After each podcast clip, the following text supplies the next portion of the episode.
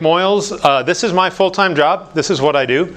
I'm a writer, teacher, speaker. I travel the country doing Christian ministry, uh, teaching theology. I don't look that old. This is my 35th year of active full time ministry, writing, teaching, and speaking. I started in the eighth grade teaching Bible studies, and I have not stopped.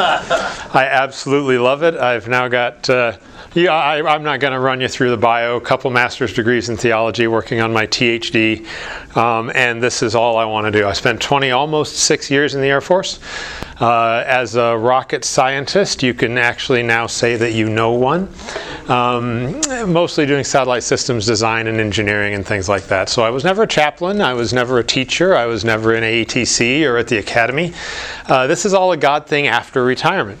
So uh, I retired a couple years ago after 20, almost six years, uh, as a colonel out of NORAD and decided why would I go back to Seattle?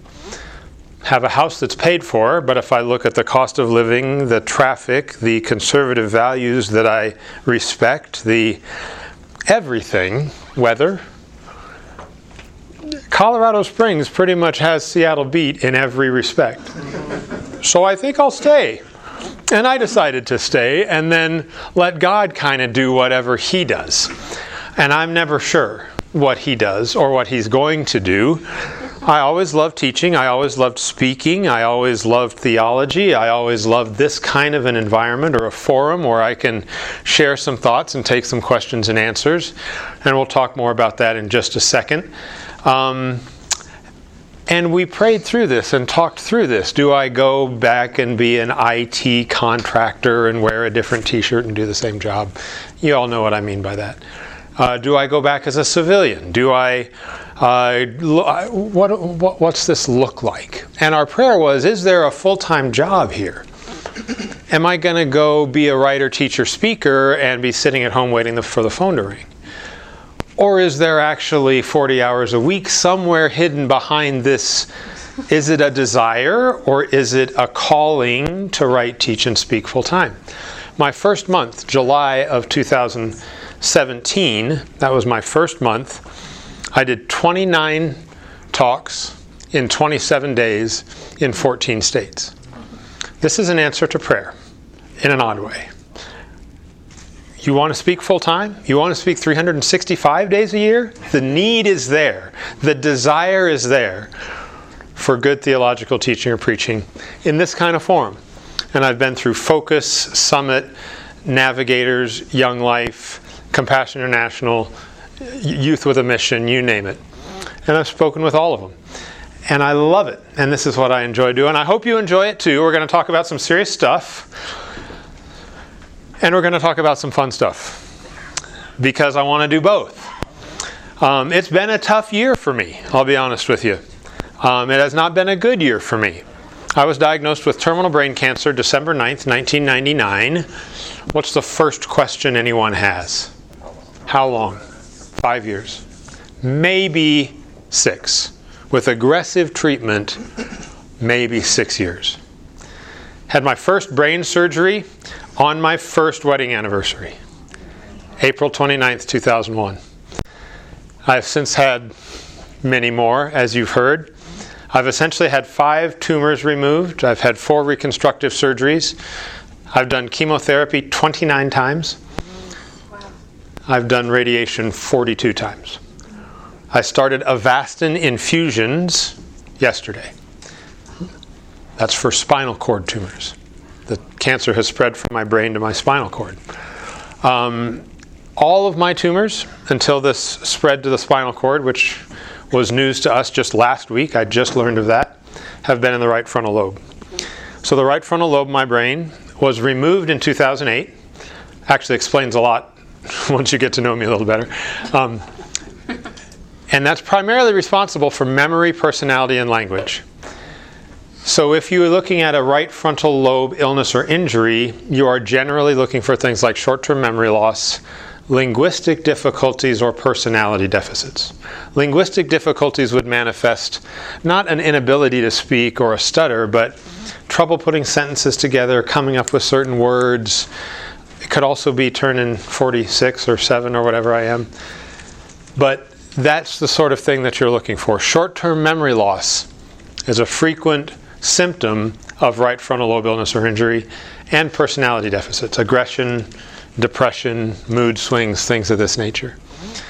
It's always amusing when I go in for my 90 day neuro screening, which I do every three months. They do a full neuro exam, poked, prodded, labbed, and scanned in every way you can imagine, and some you probably shouldn't. And uh, come on, that was a little bit funny. Wake you all up here. Okay, I, I, could tell a joke. I know clean jokes and I know good jokes. Depends on which one you want. And in a room of chaplains, I would probably stitch straight with the clean jokes, but I only know pirate jokes, and then I have to do the voices, and it's so I'm going to steer clear of the jokes for this morning. But we'll wake you up. No worries. Um, it's okay. It's interesting because they will always ask me if I have any short term memory loss, any trouble coming up with whatever. They'll ask me what I had for breakfast, and I can't remember if I had breakfast. And, and they'll ask me uh, about linguistic difficulties. Obviously, I'm a full time public speaker, so if I have linguistic difficulties, trouble coming up with sentences or words, or memory difficulties, trouble remembering my script, which is a funny story because it's on my desk.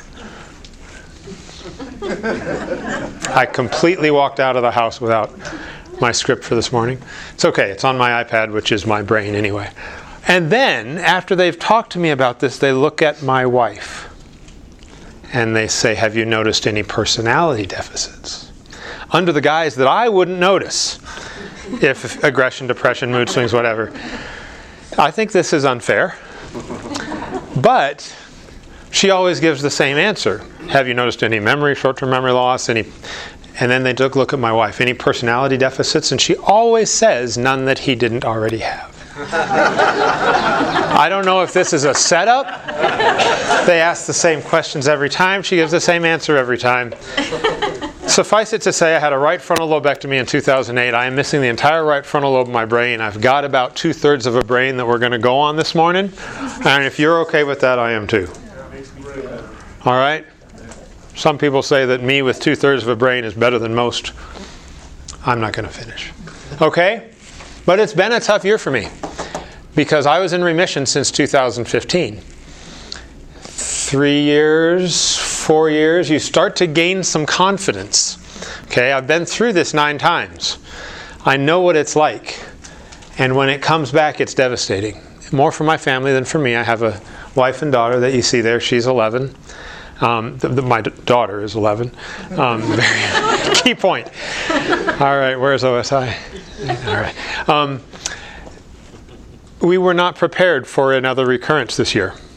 Certainly not a stage four recurrence. That's glioblastoma. Does that ring a bell with anybody? No. Yes. Why? Because it's a death sentence. It's a death sentence. John McCain didn't make it a year. Your sister, how long? Uh, she passed last year. She uh-huh. survived 14 months. Median survival rate for you math geeks out there. Median is like an average. Half survive longer, half survive shorter. Median survival rate is 11 months. I'm at 21 years. How does that happen? Boss has got a plan, right? Maybe it's this. Maybe it's something else. But boss has got a plan. I'm going on my 21st year full time fighting brain cancer.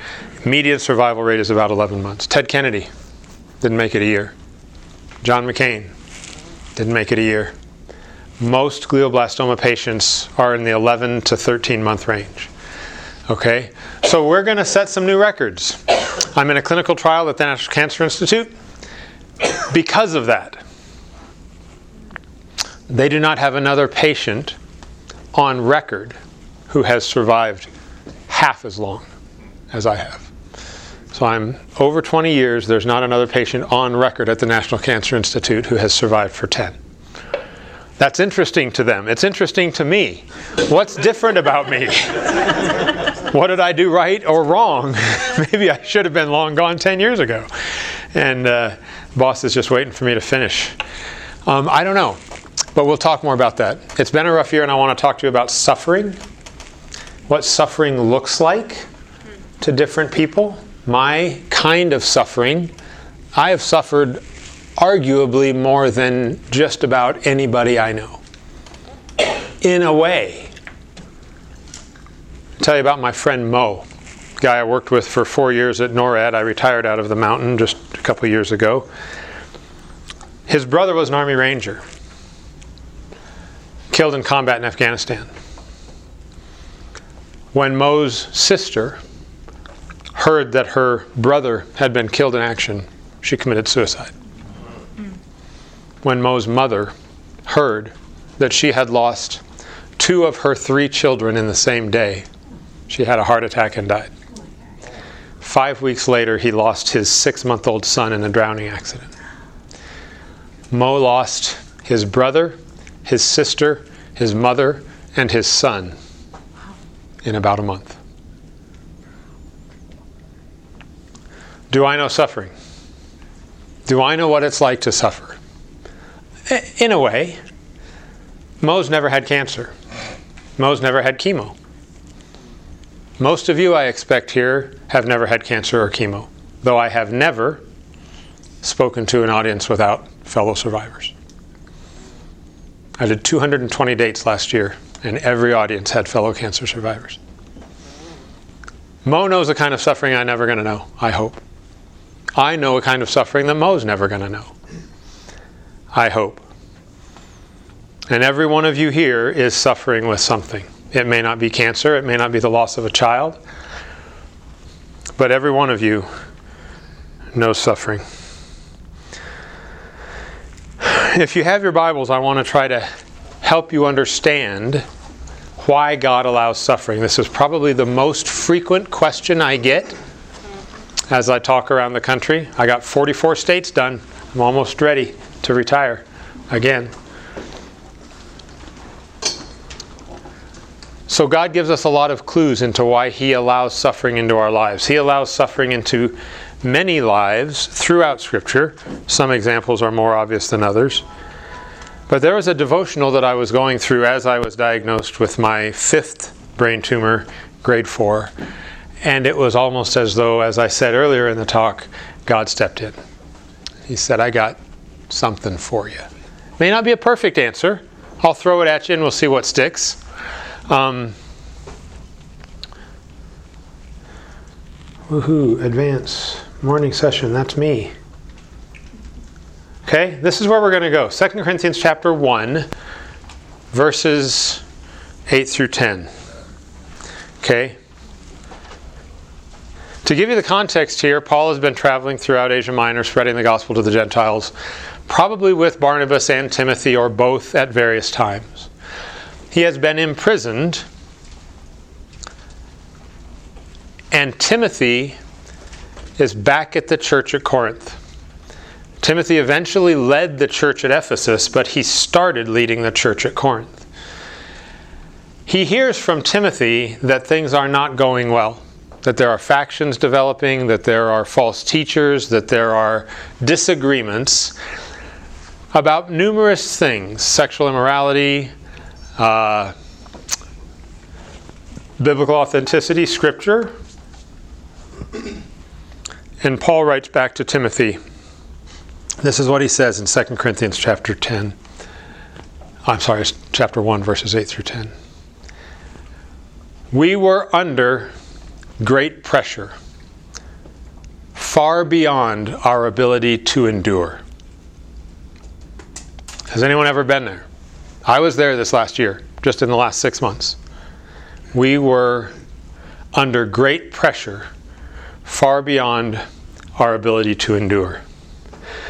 So that we despaired even of life itself. Indeed, we felt we had received the sentence of death, which I've received five times the sentence of death.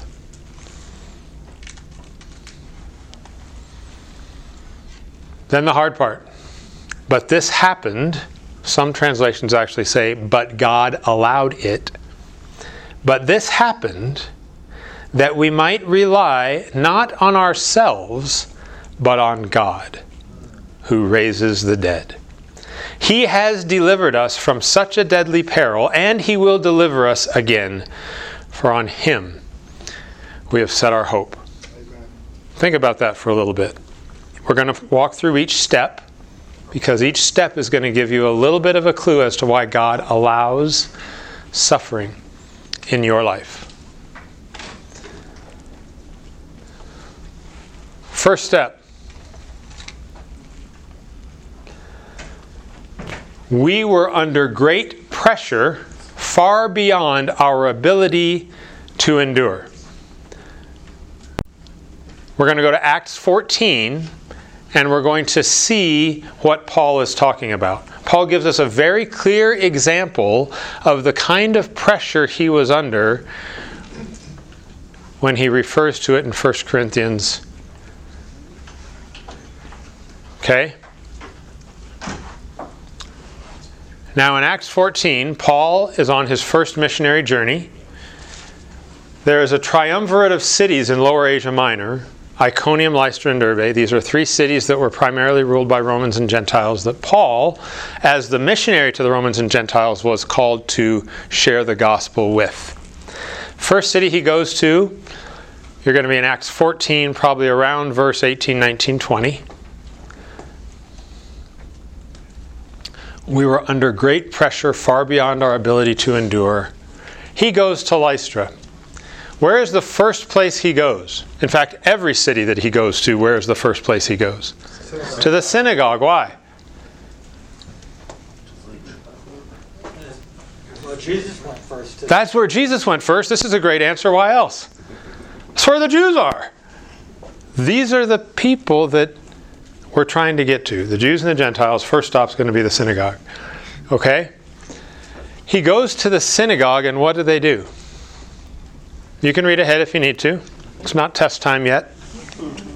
Uh, there's no test. They form a mob and they chase him out of town. And in those days, they don't just run you out of town. What did they do? They stoned him, dragged him outside the city gates, and left him for dead. Why would they stone him?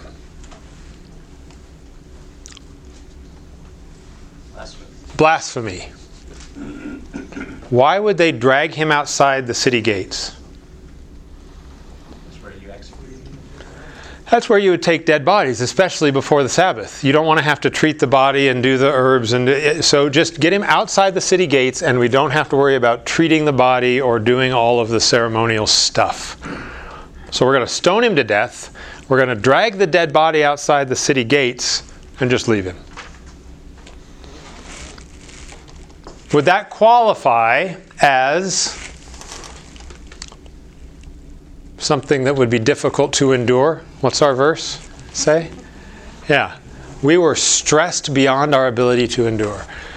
My friends, what does Paul do? Verse 21. He gets back up and goes back into the city. How many of you would be Barnabas in this situation, Paul? Um, hate to bring it up, hate to be a nudge, but they just stoned us and left us for dead. We're we're going back. Yeah, I'd be Barnabas. Why don't you scout it out? I'll hang here and start the fire. Don't underestimate how, criti- how, how important this is. What's on Paul's mind? Stoned and left for dead? What's on Paul? What's Paul thinking when he gets up after being stoned and left for dead and wants to go back into the city? They need the gospel. There's people there who haven't heard the gospel yet. Timothy, we got or Barnabas, we got we got work to do.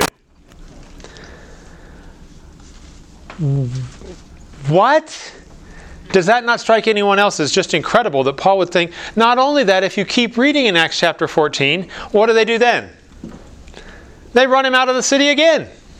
And what does he do again? He goes back into the city again. What is this telling us about why God allows suffering in our lives? I'm an endurance specialist. This is what I do. Pick any picture Ironman, triathlons, marathons, ultras. This is my daily life. Dozens and dozens of marathons and tries and other stuff. I don't look it right now. This last surgery, I lost 34 pounds in 13 days.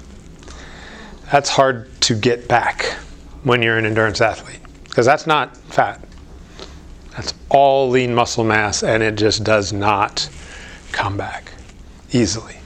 So I'm still down about 31 pounds from where I was before surgery on March 11th. Was my last surgery, but I'm an endurance specialist. I'm with Paul on this. In fact, I think Paul was a runner. Anybody else with me? Who all knows their scriptures? Let us run with perseverance. I have run the race, I have kept the faith. There's at least five verses in the New Testament where Paul references running. And Paul was a runner. Okay? I'm a runner. I'm an endurance guy. A couple different kinds of endurance that we can talk about. This was my fourth brain surgery with my mother and father. This was the lobectomy. This is where they took the right frontal lobe. Uh, no one was sure what we were going to get on the other side of the OR. You never are. Am I going to know who my wife is? Am I going to know who I am? Uh, am I going to be able to feed myself, wipe myself, walk, stand? You don't know.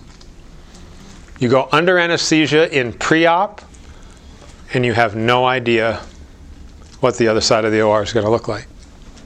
My first brain surgery, my wife married into this. So I was already a diagnosed terminal cancer patient when she agreed to my proposal. So I'm going to saddle this young 24 year old picture of health with taking care of a vegetable for the rest of her life? I don't know. And we had those talks. Those are hard talks.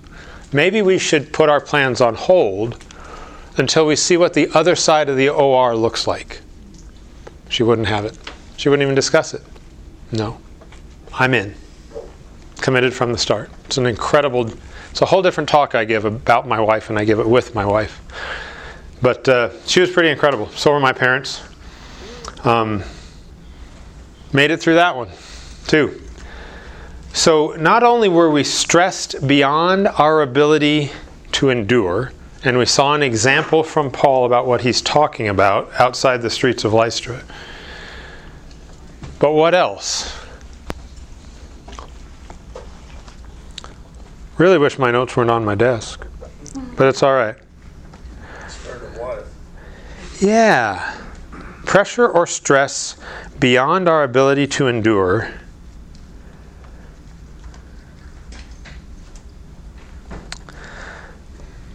Hmm. Why would Paul go back in?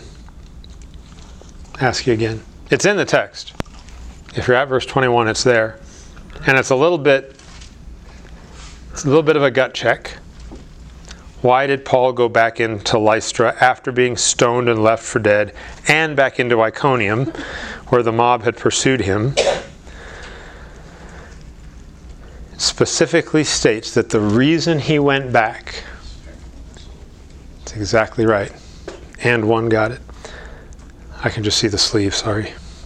To strengthen the souls of the disciples and to encourage them to continue in the faith. Another question Who is he talking about? Is he talking about Timothy back in Corinth? Is he talking about Barnabas still outside the gates? When he says that he went back into the city to strengthen the souls of the disciples and to encourage them in their faith, who is he talking about? Us. In this room. For us. To encourage our faith, to strengthen our souls as an example for us. Sure, he's following Christ's example, and it's not that we follow Paul's example, but he's got that thought process that we just talked about with regard to going back into Lystra. There's people who haven't heard the gospel yet. So when you walk out of this room today,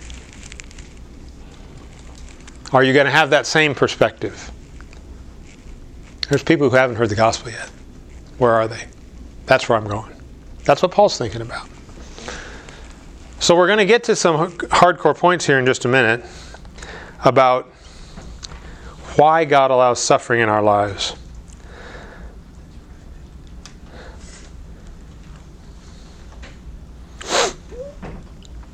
I remember very vividly this last recurrence, which was stage 4 glioblastoma. Um, we had gotten a bit complacent, I guess is the best word for it. Um, let ourselves hope a little bit. Four years of remission, five years of remission. At four years, you're full remission. I've heard that before. Five years, you're cancer free. I've heard that before. So, going into this appointment a couple years ago, five years of remission, I'm officially cancer free. This is another check in the box. I do it every 90 days. She doesn't even come with me anymore. It's 79 miles up to Denver. It's a pain. I go up, I have my MRI, it's clear, I go home. We've done this for years. Until it's not clear. And then all of a sudden it's not so much fun anymore. So we had gotten a bit complacent. She wasn't coming with me to appointments anymore. I go up, I do my scan, I do my neuro exam, and I go home. And we've done this for years. And all of a sudden it's not clear. She knows within about five minutes of not receiving a text that something's wrong. If she doesn't get an all clear text from me within about 15 minutes of the scan, she knows. We've been doing this a long time. I remember walking out of the MRI with the news from the neuroradiologist, sitting on one of the benches in the hallway, sobbing. Not for my own fate, I'm okay with that. How do I tell her?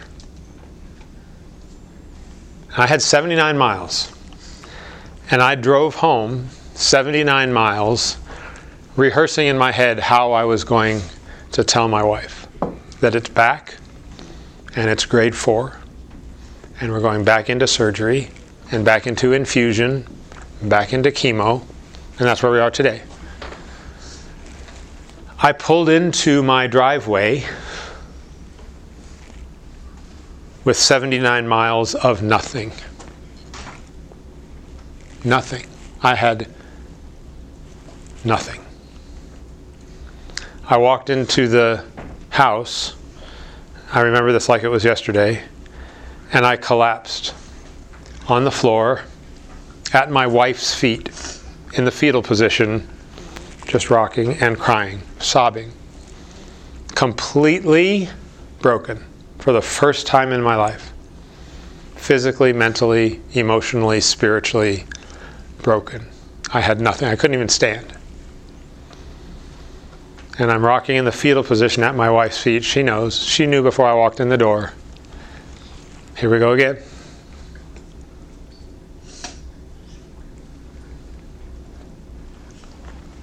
Let me tell you one other short story.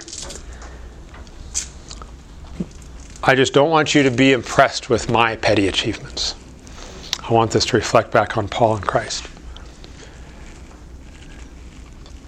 the Seattle Marathon in 2010 was not a good day for me. If you've ever run a marathon, if you're an endurance athlete, if you've ever done anything like it, a try, a century ride, you name it, you've been there. Nine miles in, I have these horrible leg cramps where I can't even bend my knees or my hamstrings cramp. Nine miles into the Seattle Marathon. So I'm walking, and I get to the nine mile aid station and I just sit. I'm done. There's, there's no way.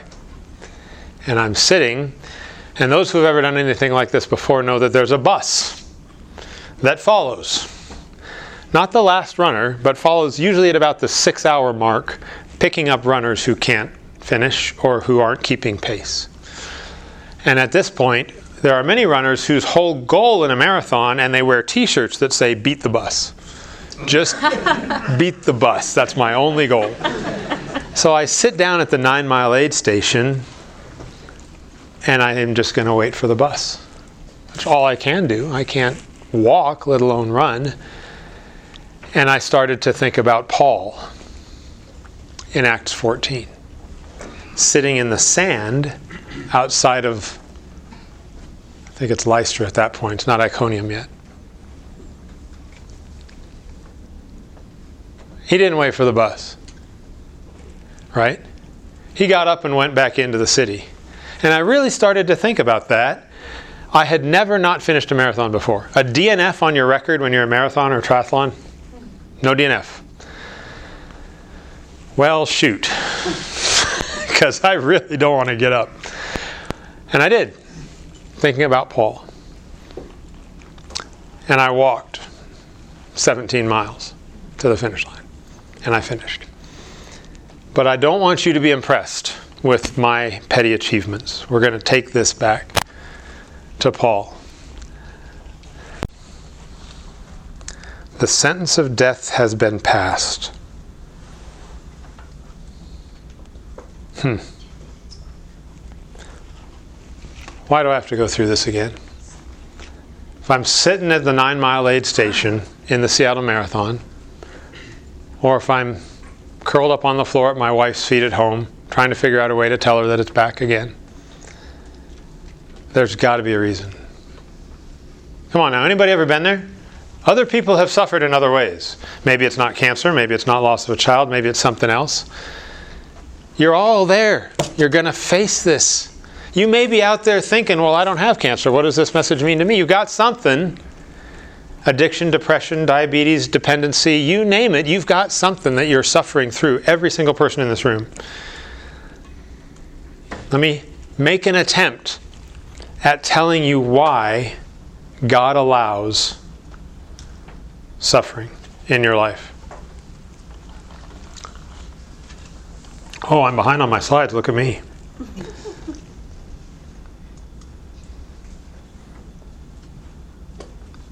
Those are some good pictures, aren't they? Yep. 15 inch incision, 54 staples, radiation, chemo. This is what it actually looks like. If you're curious, I don't know how many of you have photographic evidence that you have a brain. I do. This is clearly the cavity left by my first brain surgery. Okay, they took almost the whole right frontal lobe. This is the scan that sent me back for my second brain surgery. Do you see it? It's this here. That's a sizable 2.8 centimeters for you sports fans, a little bigger than a golf ball, a little smaller than a tennis ball. This is a recurrence of the tumor that sent me back for my second brain surgery. The second brain surgery was a lobectomy. They go straight down the center and over, took the whole right frontal lobe. Didn't matter, came back six months later, and I'm still here. But why? Are you not at some point stricken with the why question? No matter what you're facing, maybe it's not brain cancer, whatever it is. Job had it.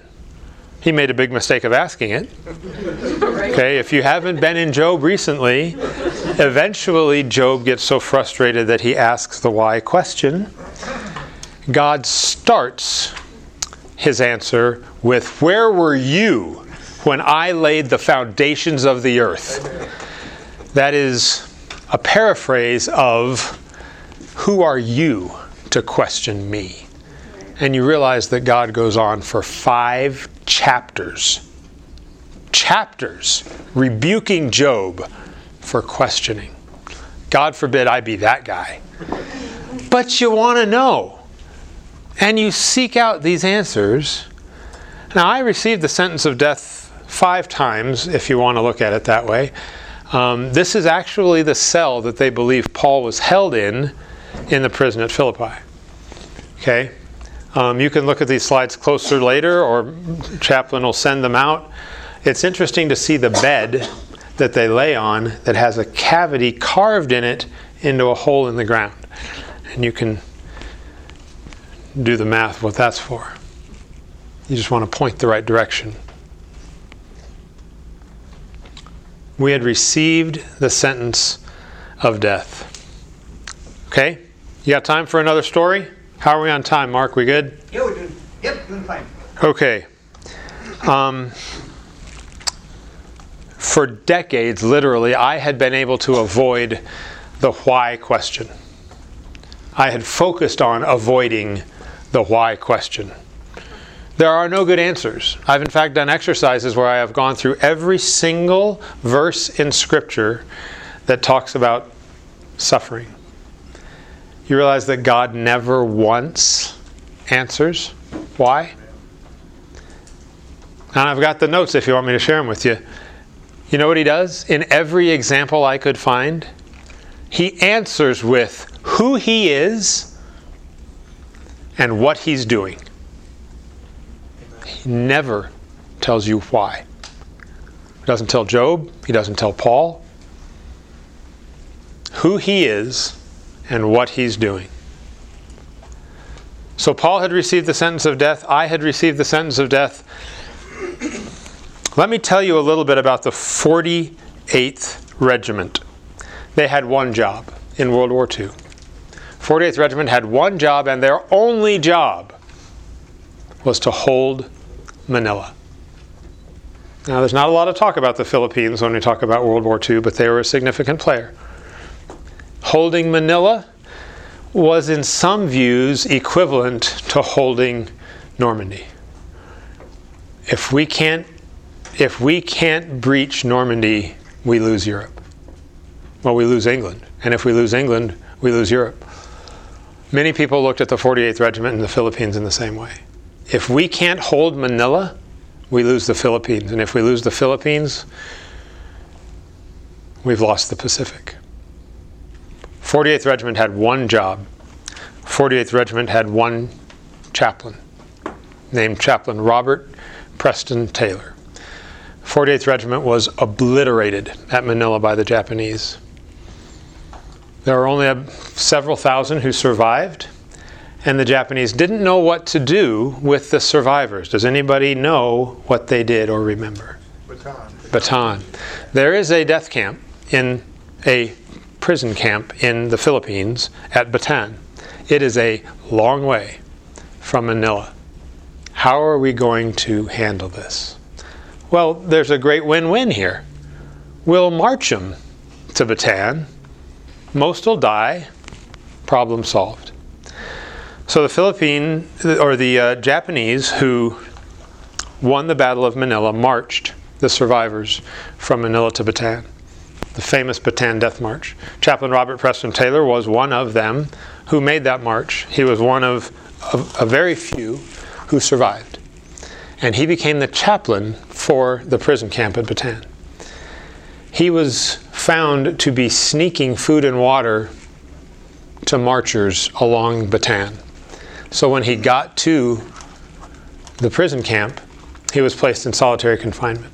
Solitary confinement in a Philippine or a Japanese prison camp is called a hot box. It's a bamboo box, four foot by five foot, specifically designed to be just small enough that you can neither stand nor lie down. Maximum discomfort, slats between the bamboo, just big enough to let the bugs in but not the air. Most people who were confined to solitary confinement in Japanese prison camp succumbed to malaria, dysentery, or insanity within three to four days. Three to four days. As Chaplain Taylor,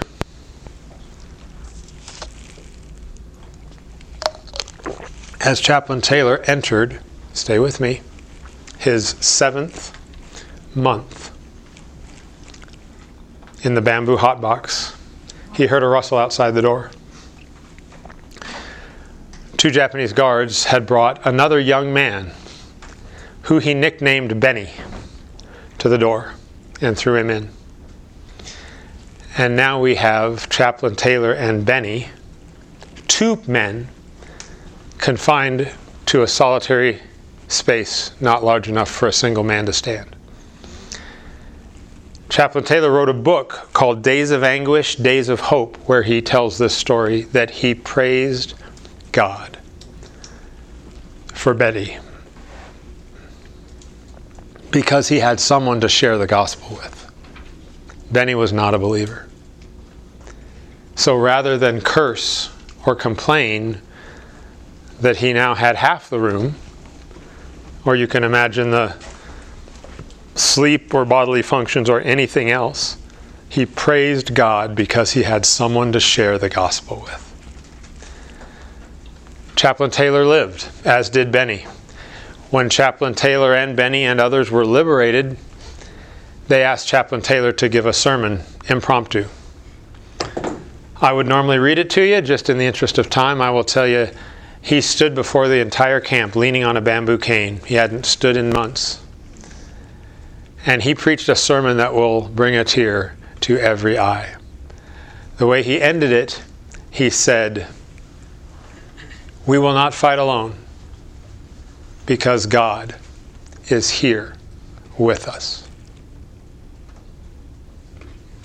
After seven months in solitary with Benny, he eventually led Benny to Christ. And in his book, Days of Anguish, Days of Hope, he says that he believes he survived solitary for one reason. Only one reason.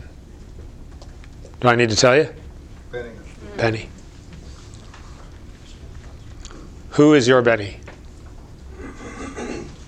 Who is that one person God is giving you to lead to his son? Who is your reason for being? It's the reason Chaplain Taylor got up every morning. Benny needs Christ.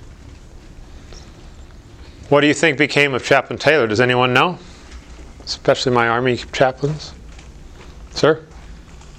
I know that uh, when he went, was repatriated, went home, um, he was married, and his wife, having thought that he was dead, um, moved on and, and married someone else. She left him. She did. Yeah.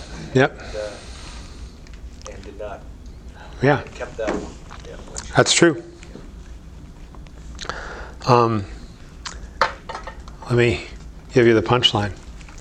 In 1964, at the recommendation of General Curtis LeMay, sorry, Air Force guy, um, John F. Kennedy appointed Major General Robert Preston Taylor as the U.S. Air Force Chief of Chaplains. So he didn't just live, he thrived. And he led Benny to Christ. And I bet if you were to ask him today, which do you think is a more significant achievement? Two stars and the Chief of Chaplains? I doubt it. I bet he's going to think back to Benny in the hot box. All right. Let me bring this story to a close and tell you why I think God allows suffering in our lives. First and foremost, I think He allows us to suffer because Christ suffered. We are commanded, not just called, we are commanded to conform to Christ likeness. We cannot be like Christ unless we suffer because Christ suffered. Does that make sense, at least on the surface? God will allow us to suffer because it conforms us to Christ likeness.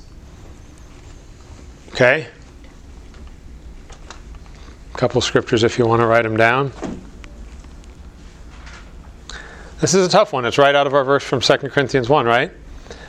That says, God allowed it that we might rely on Him and not on ourselves. Do you remember that? God allows us to suffer because suffering actually brings us closer to God. C.S. Lewis calls suffering God's megaphone. C.S. Lewis says in The Problem of Pain that he whispers to us in our pleasures and screams at us in our pains. When God really wants to get through to you, when He wants to communicate with you, when He wants to change you, when He wants to conform you to Christ likeness, He's not going to use pleasure.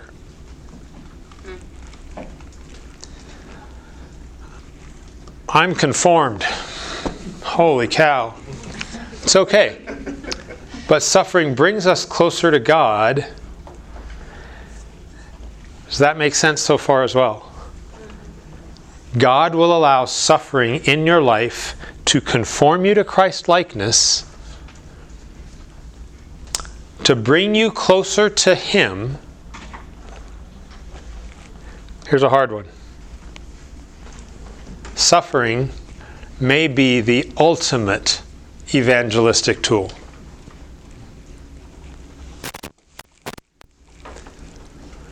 Let's look at a couple examples the adulteress, the blind man, the leper, so on and so on. Those are just three examples that came to my mind. You can probably think of more, especially if you look at the church fathers Irenaeus, Clement, Polycarp. These church fathers, let's just look at the biblical examples. In all three of these cases, the adulteress, the blind man, and the leper, what did they do after Christ healed them. So he forgave the adulteress, he healed the blind man, he healed the leper. What did they do? Just take the example of the woman caught in adultery. Went back and told everyone, is the exact phraseology for the woman caught in adultery. Went back and told every. What did she tell everyone? Jesus could have healed leprosy. He could have eradicated leprosy entirely, but he didn't. What did he do? He healed the leper. He could have eradicated blindness, but he didn't. What did he do? He healed the blind man. He could have eradicated adultery so that it would never happen again, but he didn't. What did he do? He forgave the adulteress. Why? if you have the opportunity to eradicate blindness or get rid of leprosy forever or because it is the ultimate evangelistic tool. In every case, these three people went back and told everybody they knew about this guy, Jesus, who's here in town, and look what he did. And the gospel starts to spread. And people are going to come back, and where's this Jesus guy? And maybe he can heal me too. And it becomes the ultimate evangelistic tool. Maybe not suffering specifically. I know there's some. St- I'm playing a little fast and loose with the words here. But their response to suffering, or their response to Christ's healing of their suffering. Now, for whatever reason, I may die not knowing, He has chosen not to heal me. That troubles me. Why not me? I mean, throw a man a bone. I mean, and uh, this last, this fifth recurrence. Imagine my shoes. Come on, boss. I mean, you pick on somebody else, or I, what could you possibly teach me going through this a fifth time that you didn't teach me the first four times?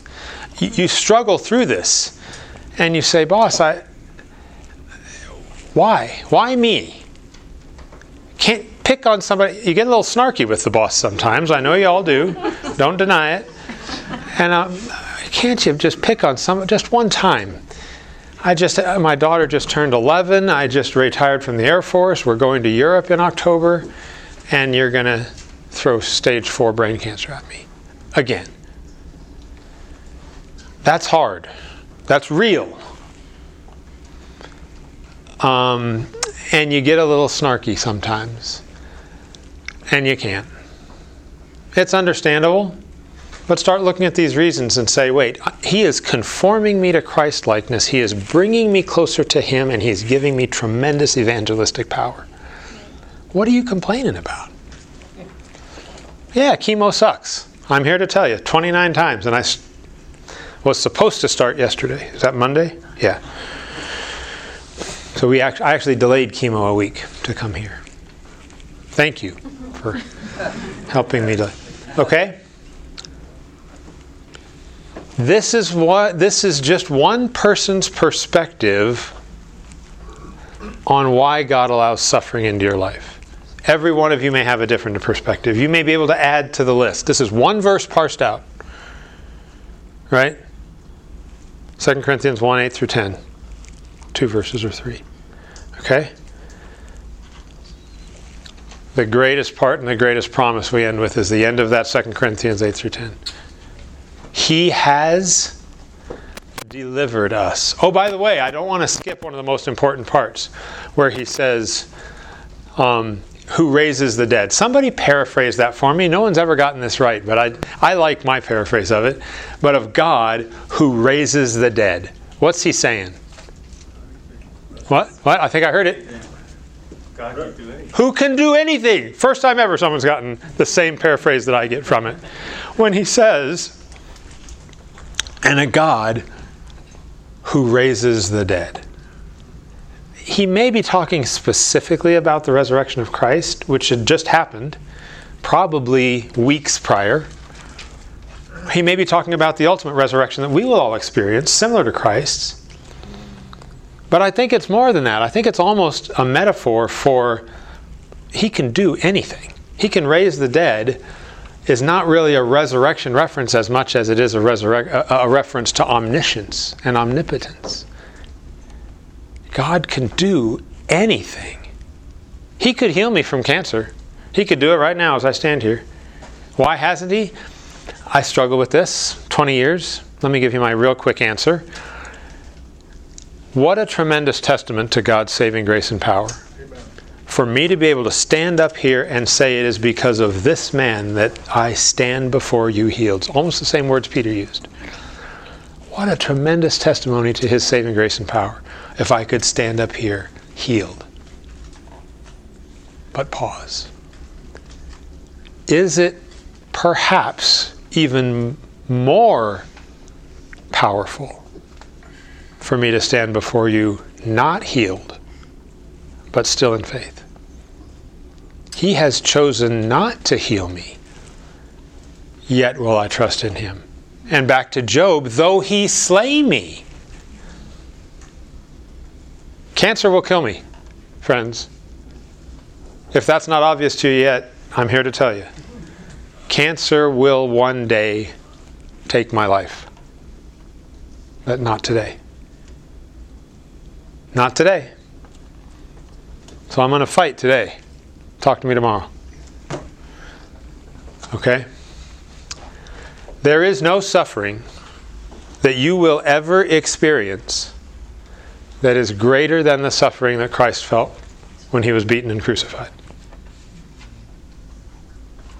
There is no grief that you will ever feel that is greater than the grief that Christ felt when the Father momentarily turned away from him on the cross.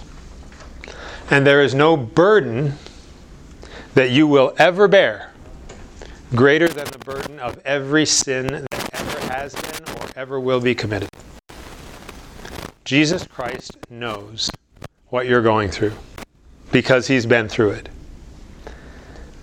Whatever you're dealing with, suffering, grief, burden, Christ has been there and he's been through it. There is no other religion, there is no other relationship that claims the same. He knows. And he may call you to walk with him through the Garden of Eden. Or he may call you to cry with him in the Garden of Gethsemane. And you must be equally willing, Christian, to do both. Are you? That's a hard question. They're very different gardens.